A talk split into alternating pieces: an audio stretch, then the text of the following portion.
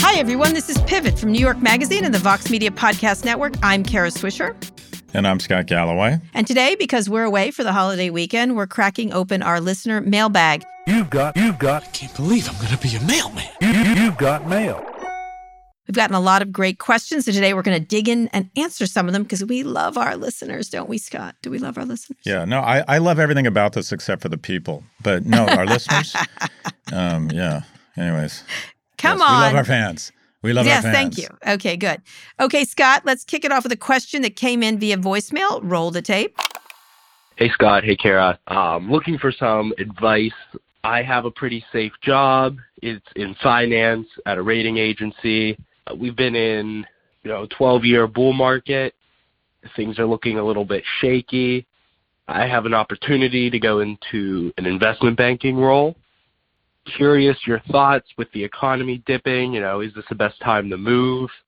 Um, does it matter whether I'm in the rating agency or in the investment bank? I think I could learn more in the investment bank and get more out of that position, but also don't want to lose my job six months into it. Uh, let me know your thoughts. Love to hear them. Love the pod. Thank you guys. Hmm. Hmm. I always say go for it. I don't know. He sounds young. Why not? What do you think? I mean, you've shifted a lot of jobs. I, I constantly am leaving jobs. So I always say go for it. If you don't like what you're doing, you feel it risky, you could learn something else, go for it.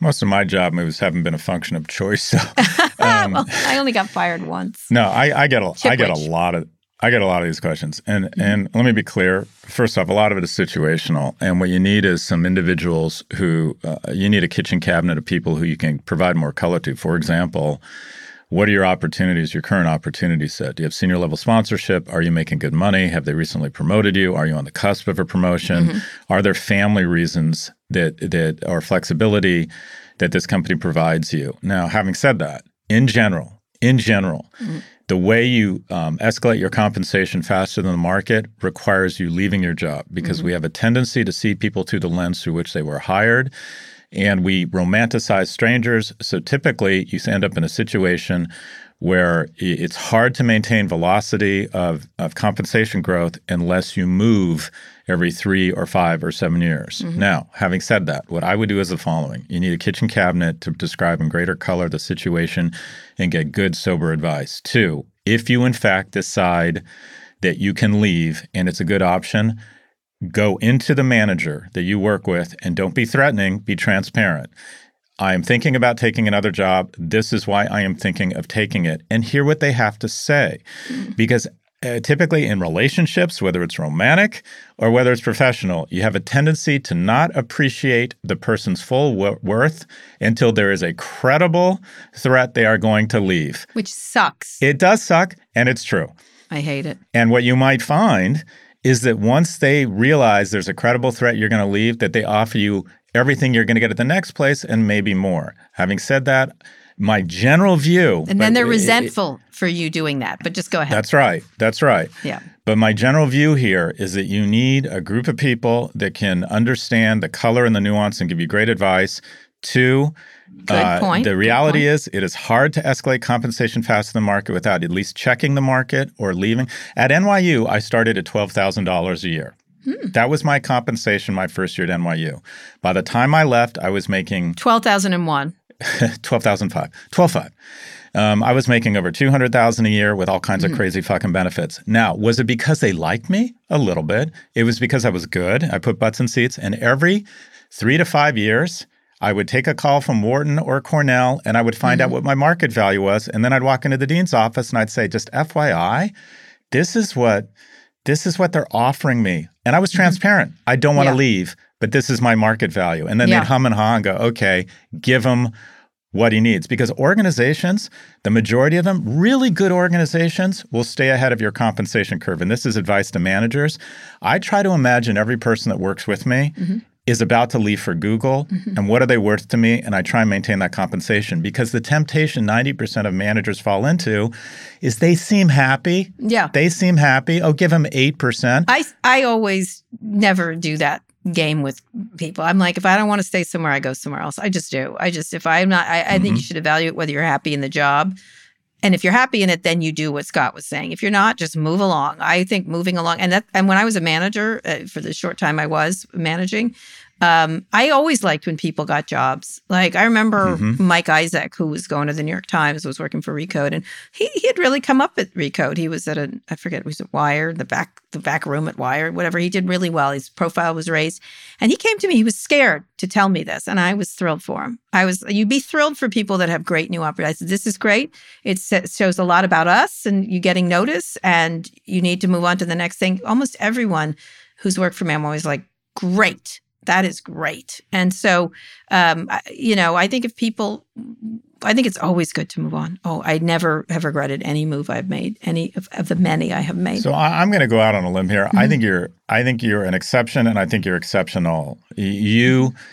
You've benefited from platforms, but you've always been sort of a, a journey woman and you have Mhm, exceptional mhm. talent. And I think you have more what I'll call career flexibility than most people. sure. um, because it doesn't matter if it's New York New York Times, the Washington Post, Vox, Wondery. You're kind of at a point where you can sort of plug and play and just add water. The, you are bigger than the platform right now. Oh, I think the you. majority of people that's probably that is true. not is true. true. Right. Um, but uh, look, I, I, I- what is a no-brainer here? Find some thoughtful, smart. You don't. And it is out- really hard to read the label from inside the bottle. You Yeah. need a group of people, maybe even some people at work. Just lay out everything. Right. This is what's going on with me financially. Mhm. This is the offer. I don't this like is what I this. I like, what like I don't like. Yeah. This and you may uh, you right. could also use this as leverage to go back to the investment bank and say he mentioned that he's worried about being fired two years. Say this is an insecure environment. Can you give me a two year deal? Most investment banks, if they really want Will you, will it. guarantee you That is correct. uh, will guarantee you a certain deal. That way, if in three months they decide to lay off everyone in fixed income, you got your two year deal. yeah. Don't make this decision. Greatness is in the agency of others. Great decisions are in the agency of others. Get some people. Ask for get what you get want. a kitchen cabinet. and ask for it. Okay, that was great. That was a great question. Good answer, Scott. Okay, a little different, both from both of us, but there you have it. Okay, Scott, this one comes from Aaron B in Washington D.C. It came via email, so let me read it. As the show uh, Shark Tank comes into a year-end season, I wanted to know which shark you trust backing your company, who's a shark you wouldn't want to get near your startup, and why. Lastly, what are your general thoughts on the show, and do you think they should continue the structure they've been doing, or is something new they can add to the show? Well, you know, live live I don't know what they can do live firings. Uh, um, I uh, I don't watch the show that much, although I love Mark Cuban. Um, I haven't I haven't watched it that much. I think it's fine. The formula it works. People like it. People want to talk about innovation. I think it gets people interested in startups. Uh, some of the stuff seems kind of cooked. Um, that stuff I've seen, I, I get easily bored with it. But um, I don't know, Scott. Are you do you watch the show? I guess I like Mark Cuban. I don't know the the bald guy and there's a lady and I don't know. I have never watched a full episode of Shark Tank. And Yeah. um, uh, of course, I'll turn this back to me. I've had two offers to be a shark on Shark Tank ripoffs in the last few months. Really? He didn't tell me this. Just so you know, he didn't tell me this. But go ahead. I said no both times I know, but why Um, did you say no? because I think to be a good angel investor, you've got to Yeah. be really involved. And I don't have the time or the inclination. I and not only that, I'm not a good angel investor. Every small company I hate, I'm like, that'll never work. that'll never work.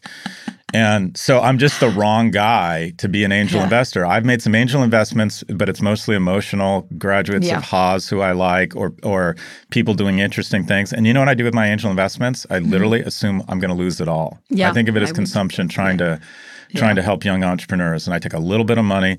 Right. But Mark Cuban would be a great investor. Yeah. But angel investing, I find at that very early stage, I find it. I again, I find it a little bit.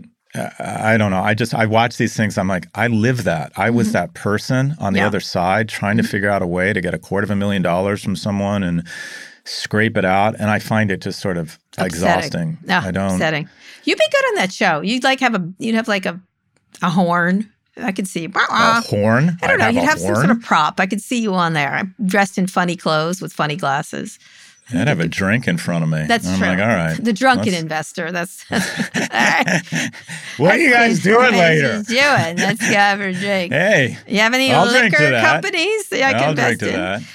Um, Um, I get pitched by a lot of marijuana infused. Do you? Every marijuana or THC infused drink I have been pitched on. oh wow! I'm like, okay. I, what does this say about me? wow, Wow. No, I I get. told I, you was someone gave me mu- uh, mushrooms for a mushroom company the other week. I was like, uh, as an investor, it's a terrible part of the ecosystem unless you enjoy Yeah. working with young people in small companies. yeah. And So we have no uh, opinions about the shark except we like Mark yeah, Cuban. don't don't know anything about it except we like It's we good really show. like Mark what could they add to it? I don't know. They remember that one they tried that wasn't Mark Cuban, where they had an escalator. People rode the escalator down. It was. It didn't work. It was on Apple TV. Do you remember they had one like that? Wasn't that called The Apprentice, where they're in the elevator? No, I like The Apprentice. I that elevator was The Apprentice. I got to tell you, I like The Apprentice. I thought it was a great format for the time, and then it Yeah. got tired. Um, and it was all performative, the whole bit of it. But I enjoyed The Apprentice. I like when they got in the car. I like when they tried to like create a hot dog stand and who had the better hot dogs. I I I hate Donald Trump, but I love The Apprentice. Go Here, here's the problem, or what I find depressing about angel ahead, investing. sorry. It's it's a bunch of young, wonderful people trying to make their way. Yeah. and they get an investment from you and they they overestimate your capabilities they think if they call Yeah. you you're going to give them amazing advice and all they need to do is listen to you Yeah. and uh, um, and most of the time when they call me i'm like shit i don't know Yeah. i don't know yeah that sounds that's a tough one you got any cannabis infused tequila? Uh, i'm literally like they're like should we do this or should we not should we do this i'm like i wouldn't do either of I those things but i don't know what else you should do Someone just asked, Yeah. people ask me to be on advisory committees because they have some semblance that I have ethical considerations. And I'm always like, no, I don't have any advice for you. I, I get asked a lot. The two things I get asked a lot is book quotes for back of book jackets and oh advisory blurbs blurbs and advisory committees, Yeah. and neither of which I will do because largely I would rather watch TV. Anyway, uh, Scott, let's go on a quick break. When we come back, more, no, not Shark Tank, by the way, speaking of TV. When we come back, more listener questions.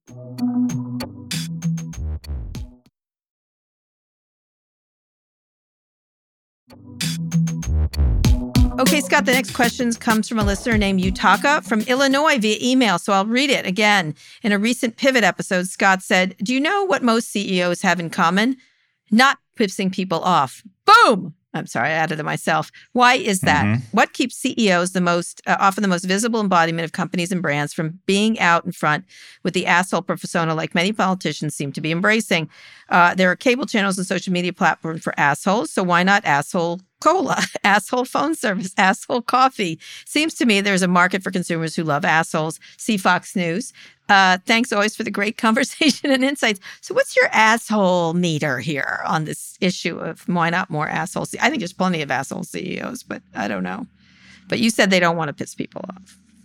I generally find, well, okay, so being an asshole, we live in an environment where everything from investor relations to politicians has become so starched mm-hmm. that the market is really receptive to what they thought was authentic. And unfortunately, sometimes authenticity was conflated with being a jerk or saying really inappropriate, angry, non civil things. And what I have generally found is that the most effective CEOs demonstrate a lot of um, concern for the Commonwealth. They're good people, and uh, I, I just think the era. Unfortunately, I, I unfor- what I hate about the era of tech is that because of Steve Jobs, mostly people said, "All right, if you're a nice person who's talented, you're talented. If mm-hmm. you're a talented person who's an asshole, that must mean you're a genius." Oh, And I, I don't. I, I, think that they set the wrong tone for behavior okay. at work. And what I have generally found is over the long term, the CEOs who are successful and build really rewarding long term careers are people who genuinely act as fiduciaries for their employees. I'm not saying they don't make sure they get paid hundreds of millions Right. of dollars, which they do, but I, I the CEOs I have worked with mm-hmm. Are generally good people. They're Mm-hmm. And generous, they evolve. I think evolving. people. I mean, I would look at Evan Spiegel, who uh, he and I had one lunch that I literally wanted to slap him, uh, silly, and he's evolved. Like they evolve. I think I like evolving CEOs, and I'm willing to give people a chance if they evolve. Um, of course, they're according to my specifications, but I think a lot of people do evolve, and the assholes do get washed out. I think Scott is right. I, I, Elon Musk aside, he's he's a very performative person. Um, it works for him, but very few other people. There's not a lot of Steve Jobses out there um, that can. But here's the that thing that the biggest threat in corporate America, and I'm parodying my friend Dov Seidman, it's not immorality. Mm-hmm. People who are real real assholes, they usually get starched out of the ecosystem. It's amorality, and that is Yeah, it's people that point. That spent go to benefits, have their name on the side of a hospital, are good people, send you a note Mm-hmm. when your kids are born, but ignore that whole teen depression going on. Yeah. they don't do anything. They That's just right. sort of and it's it's not it's not bad morals that's fucking up corporate America or the externalities. It's ignoring, it's turning a blind eye to some of this shit. It's amorality, not immorality, and um, and that's where I think regulation has to fill a void. But I don't, you know, the asshole thing. It's Mm-hmm. Yeah. great for media. It's great for getting awareness. Yeah. I don't think it works over. the Nobody wants to drink asshole coffee or cola, I think. Uh, ultimately, it has Well- a small group of people like who also watch it's a Venn diagram with people who really love Jackass. Like, you know what I mean? Like it's it's it's a Venn diagram of a very small amount of people. It turns off uh, most women. It turns off, you know, it turns off a lot of people when you behave like that. And it works for media. But un, up to a point, by the way. There's I think there's a there's a point when you're a hand waving jackass, it doesn't keep going. It, it backfires. Well, it works as long as everything in your company is up and to the right. and That's guess what? No company remains up and to the right forever. You have to be liked. Liked is better than disliked. Uh, and and that's not to say you don't hold people accountable. That's not to say you don't make hard decisions and fire people. Mm-hmm. But the majority of the CEOs I know, I would describe as people willing to make hard decisions, but at their core, at their core, they are kind and they are very good at not making enemies. They Yeah. show grace. Um, uh, I Most have. I, I remember I have a, a close friend who was put in charge of all of the magazines at Hearst. And the first thing he did was all the people Mm-hmm. who were supposed to get his job, he gave them promotions and raises and said, I want them to be my allies. And Yeah, he knew that true. they were gunning for him and, and not being very kind to him because it was a Game of Thrones thing.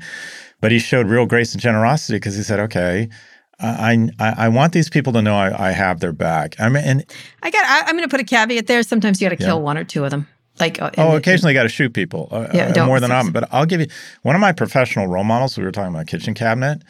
My old boss, Peter Henry, who was the dean and youngest dean of a top 20 business school, he he was so obvious. Every time you spoke to him, he saw his role as the leader of our organization of Stern, 190 high IQ, uh, unmanageable, uh, difficult people called faculty, of running a $200 million business that had outsized social impact on that. Uh, and really, no, like uh, with tenure, you have no control over these people. right. And but what he was so effective was, and he's been a role model for me, was he saw his job morning, day, and night, full stop, was how do I make you successful? Yep. What yep. can I do? I am your advocate. I'm not here to try and get you to work for for more for less money.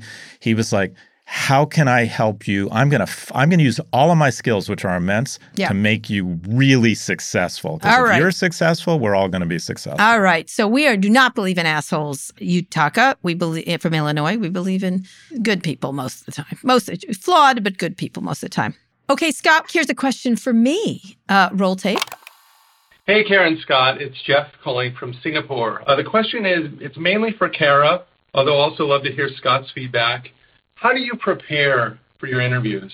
I listen to you across all the various properties, and the depth and breadth and the number, the quantity of interviews and the quality is just amazing. I think you may be the GOAT, and uh, I really love the work. I just love to know more about how you prepare, what's your process, uh, so that we can learn from you.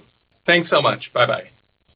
Well, that was nice from my brother. No, I um, just threw up in my mouth. I just I threw really up in my good. mouth. I gotta say, I'm good. I've been getting a lot of that lately. It's interesting. I was thinking, like, I um, think I I okay, hold on. Let's just look at those last two sentences. I really am good.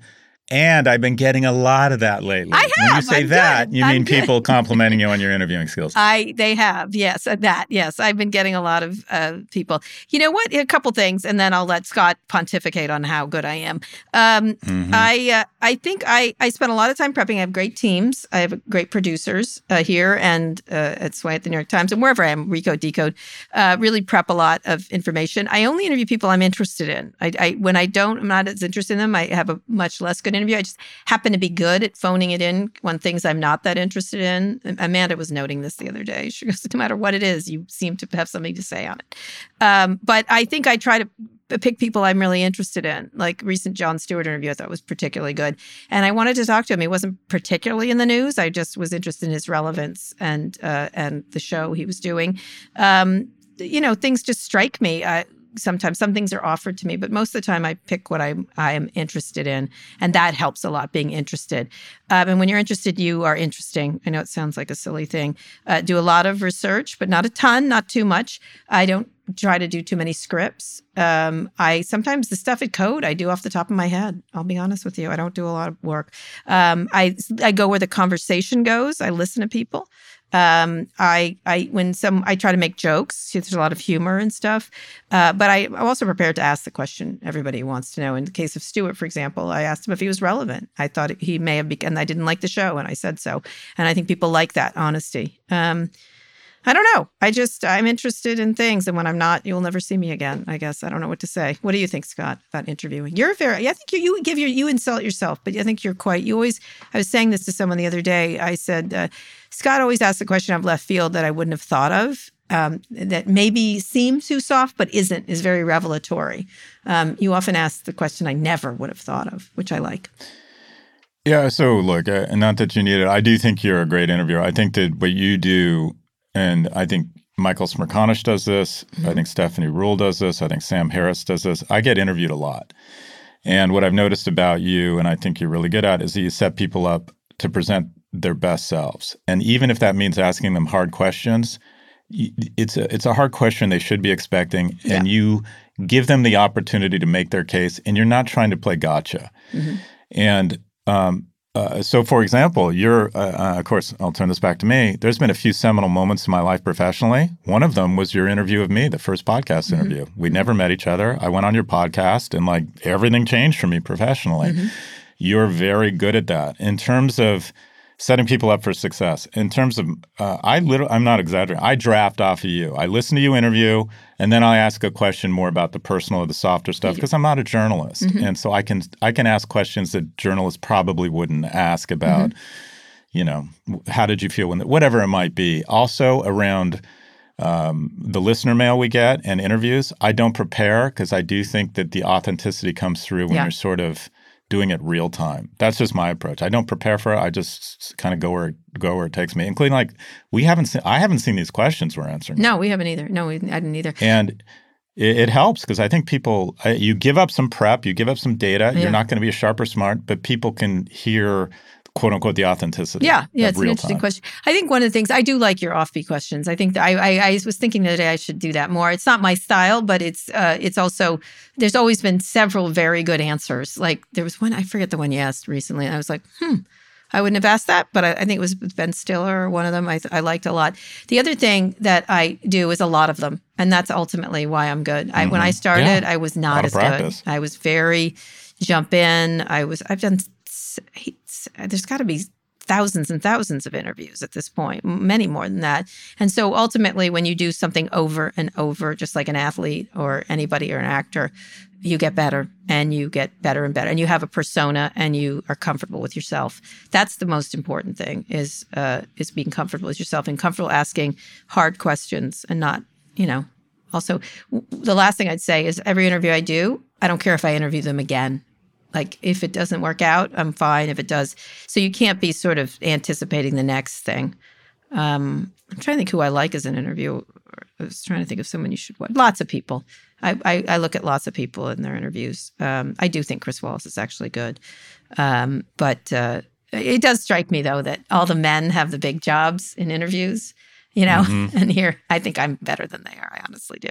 We'll see. We'll see if someone, if my light, my under the bushel light gets noticed by someone on high. We'll see. Oh yeah, you're you. such a such a wilting flower, and so are you kidding?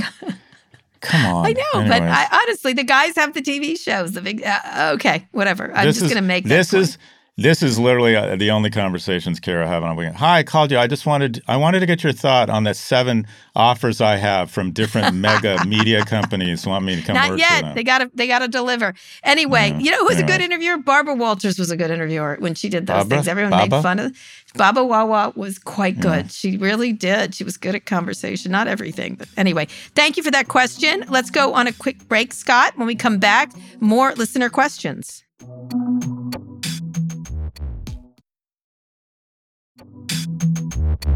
Okay, Scott, we're back. Now, one that came in via voicemail. It's based on your commentary on dating. I like how these are all based on your commentary. Asshole CEOs. This one's on dating, which is a frightening. Let's play the clip. Hi, Kara and Scott. Um, so, Scott, I've been hearing and reading your insights on dating lately and masculinity. And each time your insights actually kind of trigger me emotionally um, because they all just kind of confirm everything I've suspected, but didn't have the numbers or intellect to back up until you provided all of that. So um, I would really like a monogamous partner in my life and a family in the next decade, as well as, you know, career growth, all the things. I want it all. Um, but at this point, I'm feeling discouraged on the relationship side. Um, for context, 30 year old straight woman um, living alone. I work remotely in tech, so my community is online. Um, and it just feels like there aren't that many options, and it's getting more scarce with each year I get older. So I am just curious what advice you would give me and other women like me. Um, is there hope, um, or should I prepare myself for the reality that my goals for a partner and family might not happen? Um, or just might not look the way that I thought it would because of how our culture is shifting. Um, thanks. I look up to you both more than anyone else, um, and I would really appreciate both of your insights. Love you guys. Wow. Whoa. God, I want to cry. I That do. is- what a lovely woman. Oh, wow. Well, uh, you know, I'll have you start. I'll just say um, it is harder uh, for straight women, honestly, in this world. It, it, but in this in this in this context, um, although you know, it's hard for some men. I my son, ta- my twenty year old, talks about difficulty of dating and and isolation quite a bit. We talk a lot about it. Um, uh, so, I, you know, I don't know. I don't. I. I don't know. I don't know. Scott, you have much more you have much more to say on this, but you sound like a wonderful person and sometimes I look at honestly I look at men I'm like you're a bunch of idiots. There's all these amazing women I know that they should be dating and like I have dozens and dozens of friends who are not are in this situation as some are younger, some are older. Um, and aside from me saying why don't you be gay because women really do understand the value of people, uh, that's not an option with most of these people. Um, and so I'm always oh my God, you're trying to turn our children gay. no, I actually turned them off. I have several women like, I'd like to be gay. I'm like, you can't be. You're not allowed. You like the sorry. penis. Move along. Um, Yeah. So I don't know. I find it perplexing. I found it perplexing for many years. I have wonderful straight women friends, and they many of them are single, and I don't. I don't. And most of the men are not, and they also have better women that are better than them. Almost all of them do. Sorry. Uh, I think about this a lot. I get asked for a lot of advice around uh, dating, and and here's the reality. And you know, everyone says, "Oh, there's someone for everyone." No, there isn't. Not necessarily. And so much of it is a function of just market dynamics. If you live in New York or Miami, it massively favors the man. There are two and a half single women for every single guy in New York. And so when my friends complain about their girlfriends, I'm like, be clear, she would never date you if we lived in Atlanta or Dallas or Ontario, California. You get to add two points on a balanced scorecard of character, looks, economic success when you're a man in certain cities. And in other cities, it favors the woman. So there are a lot of factors here. Having said this, um, we have this because of technology. We now have Porsche polygamy, and that is the top 10% of men in terms of attractiveness get 80% of the mating opportunities, which does not encourage long term relationships. There is this Peter Pan effect. And then the bottom half of men, because fewer are going to college, fewer are economically or emotionally viable, quite frankly, don't satisfy the criteria for most women who sound intelligent and rightfully have uh, uh, high standards as this, as this young woman does. What I would say in terms of advice is that you need to put yourself in a position of as much success or random success as possible. And it's the following one, force yourself to put yourself in as many situations where a random meeting might take place and force yourself to be aggressive, accept opportunities to go to dinner with people, accept go to things. Get out. You don't feel like it. You'd rather stay at home and watch Netflix go have dinner with friends. Put yourself in a situation. Put yourself in a situation to talk to strangers. Also, put yourself in a situation where if you have coffee with someone and you don't maybe th- think, oh, this is great, maybe give it another shot. Maybe have a second date. I, my, my, the, the best thing in my life, uh, and I'm bragging now, is that I get to raise kids with someone I, I care a great deal about. And I walked in, I met this person at I didn't think I was ever going to get married. Quite frankly, I didn't want mm-hmm. to, but I didn't think I was ever going to get married or have kids. Mm-hmm. And it's the nicest thing. Uh, it's ended up being s- uh, surprisingly nice. I saw this person and I said to myself, I'm going to go talk to this person before I leave. Before I leave, it was uncomfortable, and I was at the Raleigh Hotel at the pool, and my my oldest son's middle name now is Raleigh. Nothing wonderful will happen to you unless you take an uncomfortable risk. Get out, go up to strangers, talk to them, give men who express an interest a chance. Go start talking to men. Talk to the guy in front of you at Starbucks. Uh, wonder serendipity is a function of effort. It's a function Mm. That is a very good effort. point. I, I, many of the people I went out with, I remember seeing and not doing anything. And I walked back in. One person I walked past was leaving, and I turned around and walked back in. And that, you know what I mean? I just did that. Same thing with meeting Amanda. I was, it was a blind date, and I was like, oh no, I, I don't do those. And I just said yes. I said yes. Same thing with my first wife. I was very bereft about breaking up with someone, and I and I was sort of squirreled away. I just moved to California, and uh, when the weather started to turn, I said, I'm going to say yes to everything I'm invited to. That's right. Everything, everything. And I That's went right. to so many things like over. And then I met Megan. And so, uh, you know, I, and we have two beautiful children. We got divorced, but what a wonderful outcome for that marriage. And so just, you know, you never know where things are going to go, but you have to. I know people try and try and try and it doesn't work. And I do agree, men can be, there is a trend, as Scott has talked about many times, about men being disassociated or isolated, uh, especially by pornography, by social. Uh, there's that, that, that women tend to focus in on a small group of men and not all of them. Um, but there's great, there's uh, you know, there's great men out there. And believe me, again, my son talks about it a lot, like t- Tinder. He's like, I never get swiped on. I'm like, well, you're fantastic. Like that, that does that shocks me. I, obviously, I don't think you should be on Tinder. Honestly, uh, you should go out and meet people in person. And I think that's really my only thing is meet people in person. Social media is not going to. I mean, I know a lot of friends who have met on social media initially, but that is not the way to meet people. It just isn't. It just isn't. Your friends, your family, work, people you see that sort of interest you, go to group things, in person things, whether it's church or whatever, is the very best way to make connections with people. Thank you. We should start a dating service. We should become like. Yentas. I love fixing. It's a total mitzvah. I do too. I have six marriages. I have six marriages to my. I just fix people, but I'm very tricky. And when I do it, I lie to people about things. But go ahead. But a couple things. One, uh, if is it online dating? Is it meeting people? Is it forcing yourself to go to community? I think it's all of the above. I think I just think I, I think you do all of it, quite frankly, unless it upsets you or discourages you.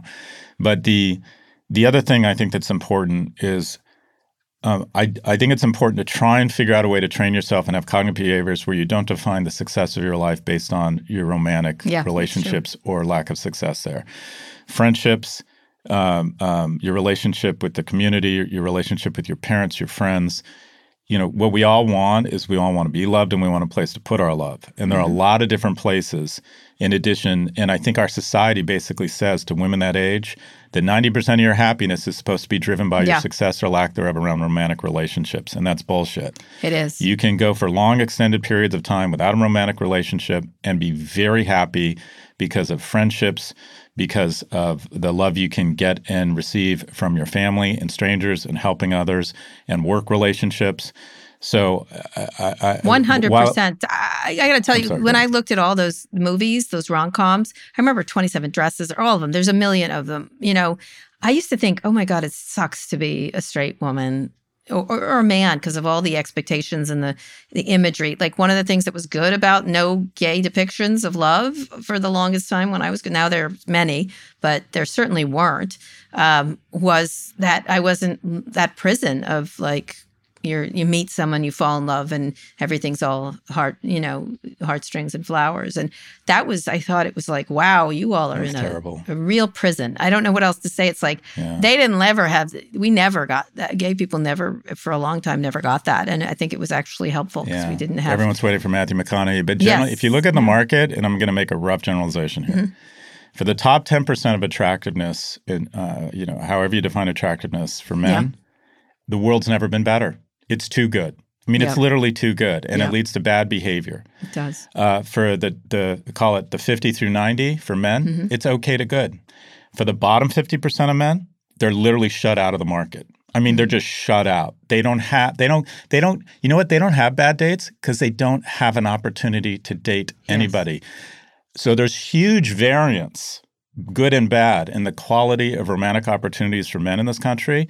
For women, across almost all of them, I would describe it as just generally mediocre to bad. Yeah. For all, you know, it's just Yeah. For it- everybody. The variance is a beautiful women who get older, beautiful women who had a great amount of choice then get older. You've seen lots of people talk about that, which many people don't feel sorry for them, but uh, that happens. It really is hard. It is hard. Here's my only last piece of advice, then stop me. I have one more. Date men who have been raised by lesbians. They're the best men. they are. They are.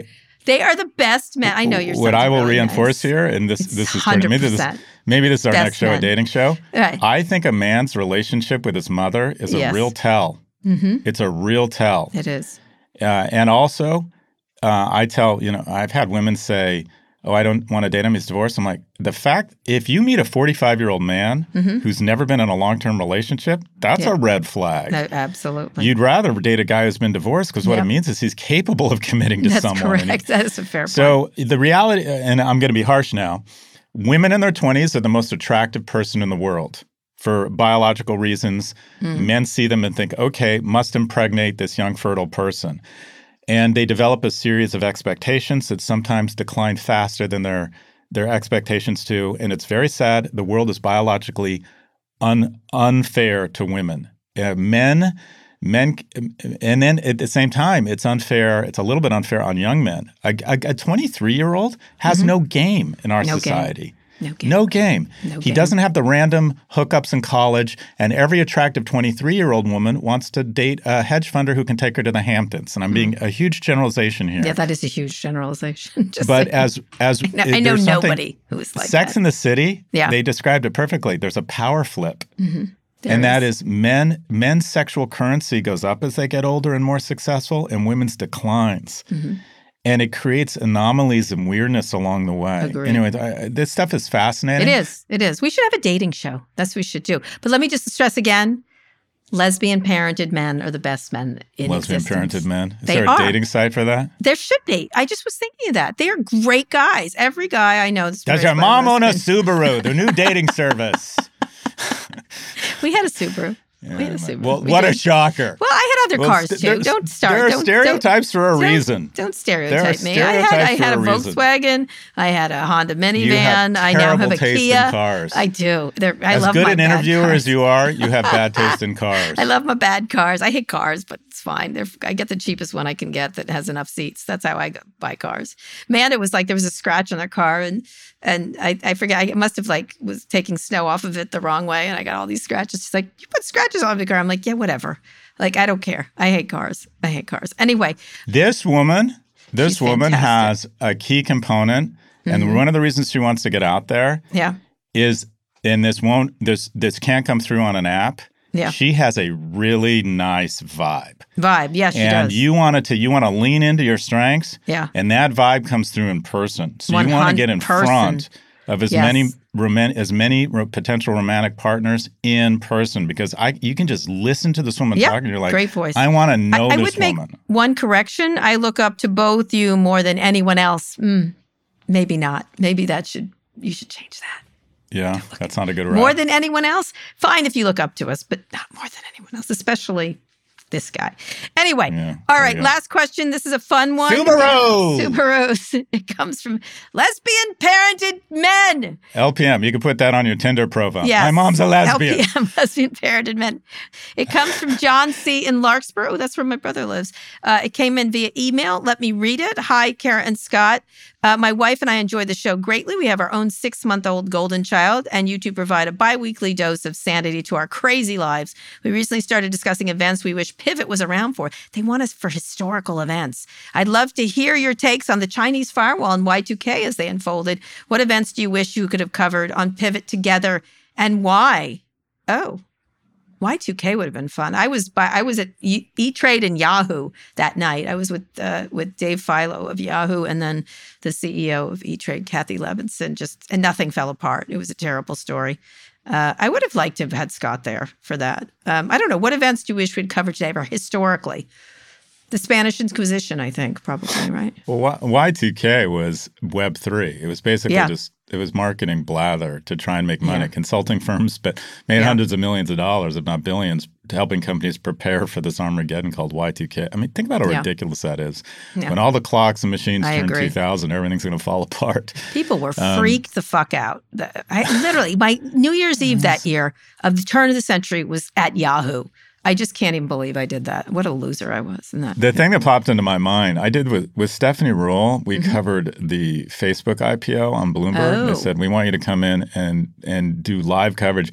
It was the most uncomfortable thing I've ever done in media because I don't know if you remember. Oh, the IPO was delayed for two and a half hours. It didn't. Yeah. It was supposed to go Yeah. public at nine thirty. Yeah. It didn't go to. We sat there for three hours trying to think of things to say about Facebook. It got so. It was this Nice guy named. Paul. It was this guy named Paul Kedrosky, who's this Yeah. really thoughtful he guy I haven't heard thoughtful. from in a while. I know. What wonder happened to Paul? I think he's just snowmobiling and skiing. I think he has Probably. a nice Probably life. owns an island. But we sat there for three hours trying to come up with something to say about. Uh, anyways, but I don't. I do- don't. I think the introductive iPhone would have been fun to cover. I went to that, so that would have been fun you? to have you there. Probably Steve Jobs would have thrown you out by that time. Um, I think. Oh, I'm the- going to see Top Gun tonight. That just popped Oh, into my brain. Good. With my Maybe the very taking my two first boys Top to Gun. That might have been interesting to cover together. To cover. Uh, I think probably the iPhone introduction would have been really interesting for you and I to cover. I think Windows 95 would have been fun. That was I Windows was there too. 95. I was yeah, Jay. Leno was Jesus, there. I you're old. too. I'm real fucking old. Let me tell you. Um, I think uh, what would have been good when when the when the internet went went commercial. I was around for that. Scott wasn't with me. I don't Um, know. I think it's, I think we're I think we're, exactly where we Oh, should here's be. one. Let me just ask Yeah. what if you what you have done when Walt and I interviewed Mark Zuckerberg and he sweat that time. It was several many years ago.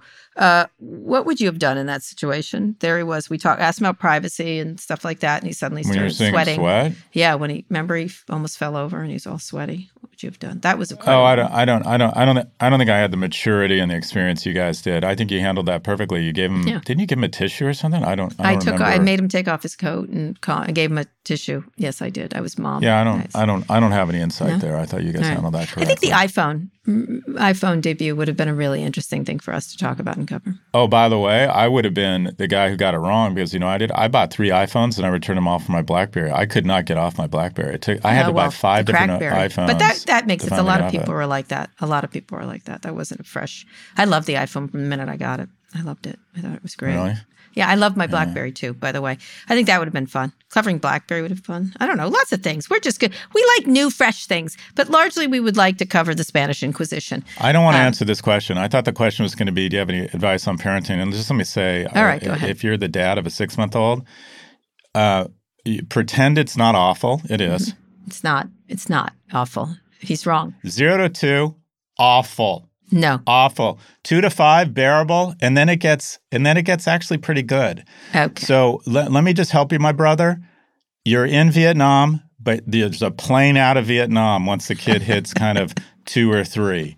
So just hang in there. Be No, supportive of your this is partner. So inaccurate. This Be is so- supportive of your partner. It's just an experiment to keep the thing alive, No. but it gets less and less awful every Again, day. Every day. Saul was a delight this morning, laughing, laughing. We had a great time.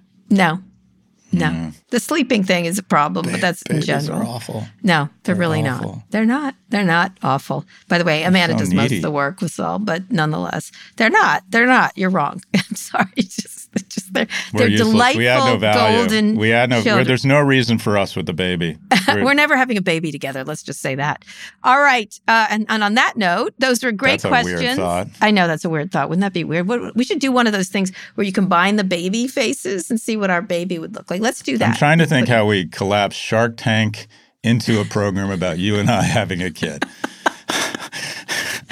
Would be some Oh, kid. I would totally sue you for for for support. Anyway, those were great questions. Send us more if you've got a question and you're curious about. Go to nymag.com slash pivot. Submit it for the show. Okay, Scott, that's this. This was a very lovely show. I really like this. Mm, I love our nice. I love our fans. I love our listeners. I think they're amazing, and I love talking to them. And please come up to us at any time. We love talking to you. We think it's great, and it also makes our Agreed. sad little insecure lives a little better.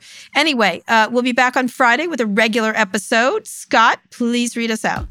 Today's show was produced by Lara Naaman, Evan Engel, and Taylor Griffin. Thanks also to Drew Burrows and Mil Silverio. Ernie Indradat engineered this episode. Make sure you're subscribed to this show on Apple Podcasts. If you're an Android user, check us out on Spotify, frankly, wherever you listen to podcasts. Thanks for listening to Pivot from Vox Media. We'll be back next Tuesday for another breakdown of all things tech and business. Nothing really wonderful will ever happen to you without taking an outsized risk. We talk about that professionally, but it's also true personally. Start a conversation, push the limits of your comfort zone. The best relationships are a function of the serendipity and the effort. Go up, talk to people, get out there.